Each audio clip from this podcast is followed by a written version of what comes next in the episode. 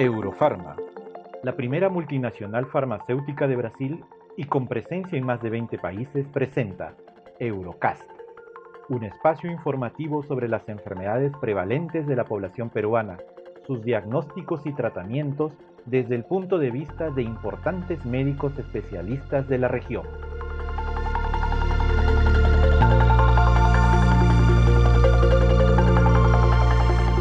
Reciban todos una cordial bienvenida a un nuevo episodio de Eurocast.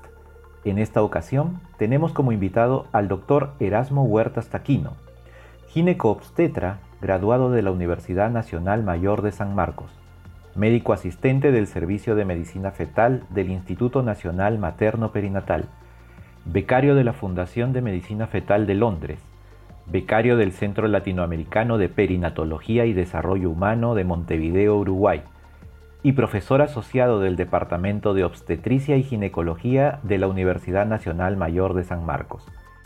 En el episodio de hoy, el doctor Huertas nos responderá los 10 puntos a tener en cuenta del COVID-19 y el embarazo.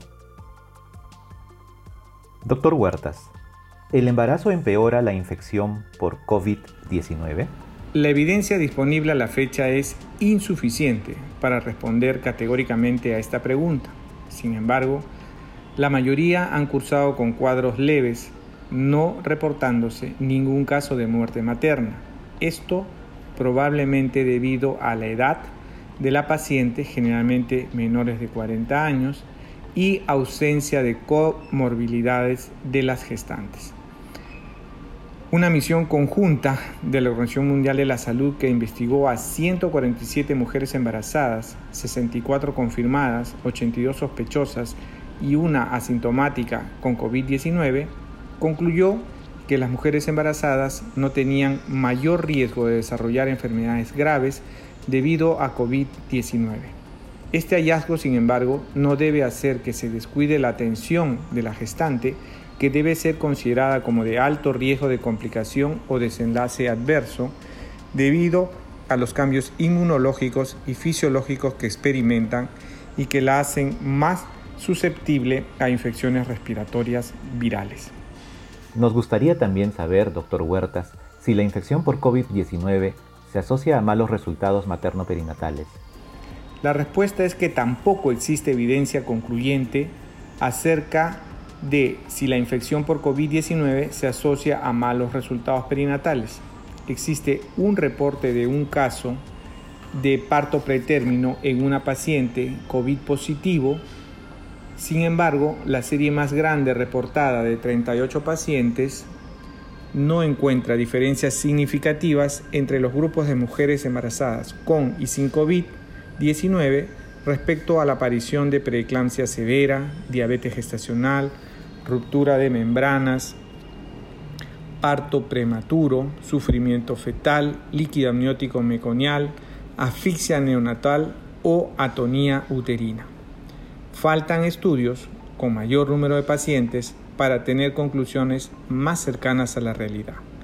Tampoco hay datos acerca del riesgo de malformaciones congénitas en fetos de madres con COVID-19 infectados durante el primer o segundo trimestre del embarazo. Sabemos que toda la información que nos está brindando cambia día a día. Sin embargo, ¿existe transmisión vertical de la infección por COVID-19? Solo existen dos publicaciones que discuten la posibilidad de transmisión vertical del COVID-19, las cuales se basan en el hallazgo de inmunoglobulina M positiva a COVID-19 en tres recién nacidos de madres positivas. No se pudo demostrar la presencia del virus mediante eh, PCR en tiempo real en los frotis nasofaringios de estos neonatos, como tampoco se pudo descartar la infección al momento del parto. No existen datos acerca de pruebas de PCR en sangre de cordón umbilical, líquido amniótico, ni en placenta, por lo que estos resultados no son concluyentes y se necesita más evidencia al respecto. En conclusión, si bien es cierto que no se puede descartar la posibilidad de transmisión vertical de la infección por COVID-19, si existiera, esta parecería ser muy baja. Qué interesante información. ¿Y en el caso del recién nacido, se puede contagiar por COVID-19? En líneas generales, el manejo es similar.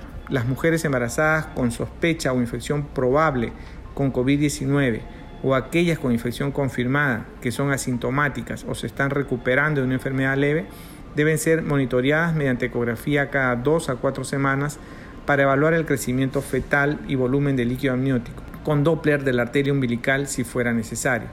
El aislamiento social o cuarentena es mandatorio durante dos semanas. En casos confirmados con enfermedad moderada, está indicada la hospitalización, de preferencia en una habitación de presión negativa, y la terapia antiviral o antibiótica podría indicarse según criterio médico. En casos severos, la paciente deberá ser ingresada a UCI con el soporte de un equipo multidisciplinario, disponibilidad de ventilación mecánica, monitoreo permanente de funciones vitales y posibilidad de uso de agentes sinotrópicos. Actualmente no existe un tratamiento específico frente al COVID-19. Gracias por la respuesta, doctor Huertas. ¿Y en las puérperas con diagnóstico de COVID-19, está contraindicada la lactancia materna? Aunque no conocemos todos los hechos sobre cómo se propaga el COVID-19, no parece estar presente en la leche materna. Las madres con infección conocida por COVID-19 o que están en estudio deben tener especial cuidado al amamantar, lavarse las manos, usar una máscara quirúrgica de tres pliegues y si es posible extraerse la leche y hacer que otra persona alimente al bebé. Si la madre está grave o gravemente enferma, la separación parece ser la mejor opción con intentos de extraer la leche materna para mantener la producción de leche. En caso contrario, se puede considerar las leches maternizadas. Se ha descrito que debido a la respuesta inmune a la infección por COVID-19, es posible que la madre produzca suficientes anticuerpos neutralizantes sin desarrollar afecciones graves. Estos anticuerpos pasivos pueden tener un efecto protector sobre los bebés a través de la lactancia materna.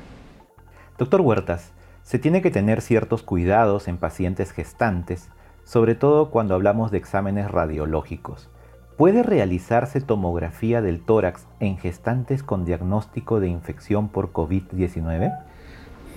La tomografía axial computarizada del tórax tiene una alta sensibilidad para el diagnóstico de COVID-19. En una mujer embarazada con sospecha de infección por COVID-19, una tomografía de tórax puede considerarse herramienta principal para la detección de COVID-19 en áreas epidémicas se debe tener el consentimiento informado y se debe aplicar un escudo de protección sobre el útero grávido. Sin embargo, debido a que la tomografía no está disponible en todas las salas de emergencia y que además expone al feto al riesgo de daño por la radiación ionizante, algunos autores recomiendan encarecidamente el uso del ultrasonido de cabecera para el diagnóstico precoz de la neumonía por COVID-19 en todos los pacientes que acuden a la emergencia con síntomas similares a la gripe en la nueva era de COVID-19. Un punto importante a tener en cuenta es si la infección por COVID-19 es por sí sola una indicación para culminar la gestación. ¿Qué opina usted, doctor Huertas? Definitivamente no. El momento y la vía del parto deben ser individualizados, dependiendo principalmente del estado clínico de la paciente, la edad gestacional y la condición fetal. La indicación obstétrica debe ser la que determine primariamente la vía del parto, salvo situaciones en que sea necesario por indicaciones maternas o fetales. El COVID-19 no es una indicación para cesárea. Gracias por su respuesta. ¿Cómo debe ser el pinzamiento del cordón umbilical en recién nacidos de gestantes con infección por COVID-19? Con respecto al pinzamiento del cordón umbilical en casos sospechosos, probables y confirmados de infección materna por COVID-19, este debe ser temprano, antes de 60 segundos, y el neonato debe ser transferido al área de reanimación para su evaluación por parte del equipo pediátrico que lo atiende. No hay pruebas suficientes sobre si el pinzamiento tardío del cordón aumenta el riesgo de infección del recién nacido por contacto directo Mientras no se disponga de estudios acerca del riesgo-beneficio del pinzamiento tardío del cordón umbilical en gestantes con COVID-19, los médicos deben abandonar esta práctica.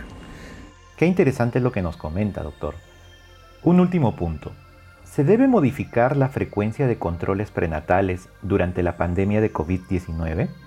Para evitar la concentración de pacientes y disminuir la propagación del virus, se recomienda limitar los controles prenatales a un máximo de 5.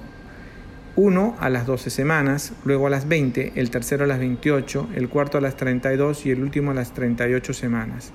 Se debe poner especial énfasis a la valoración del crecimiento fetal. Muchas gracias, doctor Huertas, por toda la información científica que nos ha brindado el día de hoy. En Eurofarma estamos comprometidos con el bienestar y la salud de nuestra población, así como con la educación médica continua. En próximos episodios seguiremos conversando sobre diferentes cuadros clínicos relevantes bajo la visión de destacados especialistas. Gracias por su atención a Eurocast.